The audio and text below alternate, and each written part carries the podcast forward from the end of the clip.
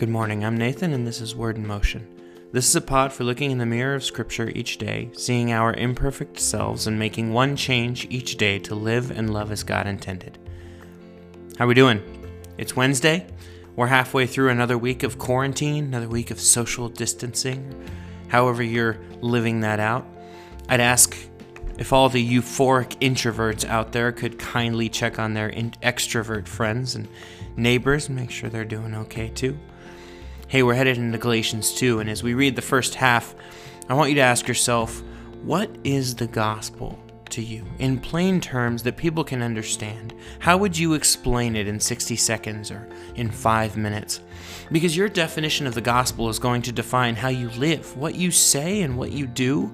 This is the thing. The purpose for your existence. Jesus said, Go and make disciples. In Acts 1, he said, You will receive power and you will be my witnesses everywhere. That's your purpose. I preached a few weeks ago about calling and big C calling and little c calling. I said, little c calling, your job, your setting, the neighborhood. These are things that you were called to. God called you there whether you know that or not, your job, your career, your friend circles. But those are little c callings, and those come and go. Those will change with life's chapters. Your big C calling is to make and train disciples wherever God calls you. Jesus said, Go and make disciples, baptize and teach them. Paul's taking the gospel message to the Gentiles here, but even Paul has the humility to come to the leaders and make sure that he's not running in vain. From the top, Galatians chapter 2. Then after 14 years I went up again to Jerusalem from Barnabas with Barnabas, taking Titus along with me. I went up because of a revelation and set before them, though privately before those who seemed influential, the gospel that I proclaim among the Gentiles, in order to make sure I was not running or had not run in vain. But even Titus, who was with me, was not forced to be circumcised, though he was a Greek. Yet because of false brothers secretly brought in, who slipped in to spy out our freedom that we have in Christ, so that they might bring us into slavery, to them we did not yield in submission, even for a moment, so that the truth of the gospel might be preserved for you.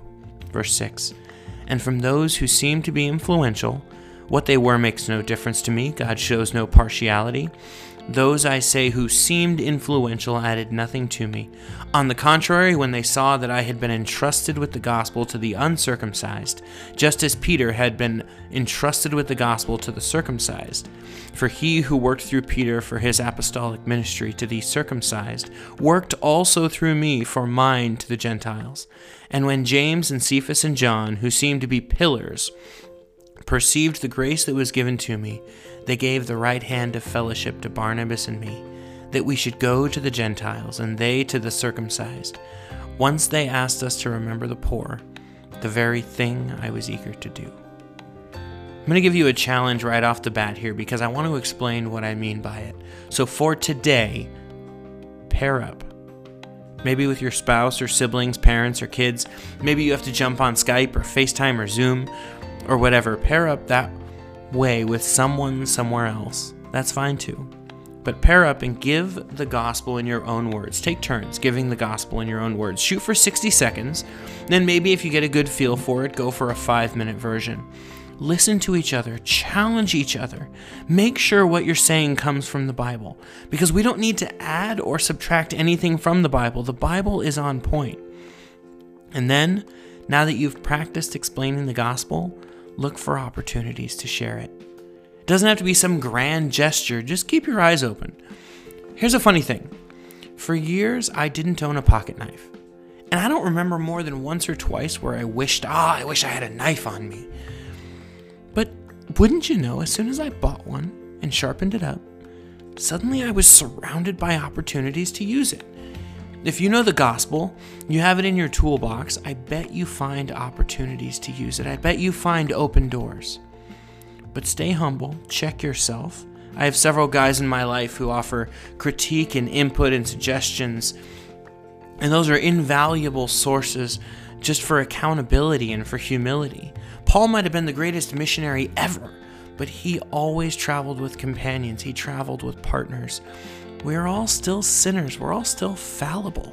Ecclesiastes 4 says, Two is better than one because they have a good reward for their toil. For if they fall, one will lift up his fellow. But woe to him who is alone when he falls and has not another to lift him up. So pair up, find a partner, walk through the gospel, sharpen that tool in your toolbox just to see what God does. I guarantee you, if you have your eyes open, if your tool is sharp, there will be opportunities. Let me pray for you. King of heaven, show us, open our eyes to see the doors you're opening for us to share the gospel.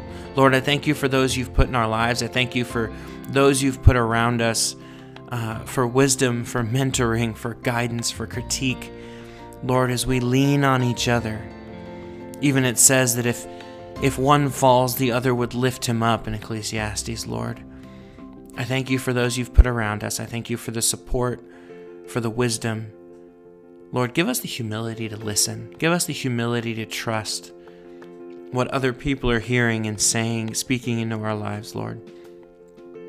And prepare us for those open doors. Prepare us for those opportunities. Sharpen our gospel understanding and our ability to communicate it, Lord. Give us the words in those moments to make disciples for you. In Jesus' name, amen.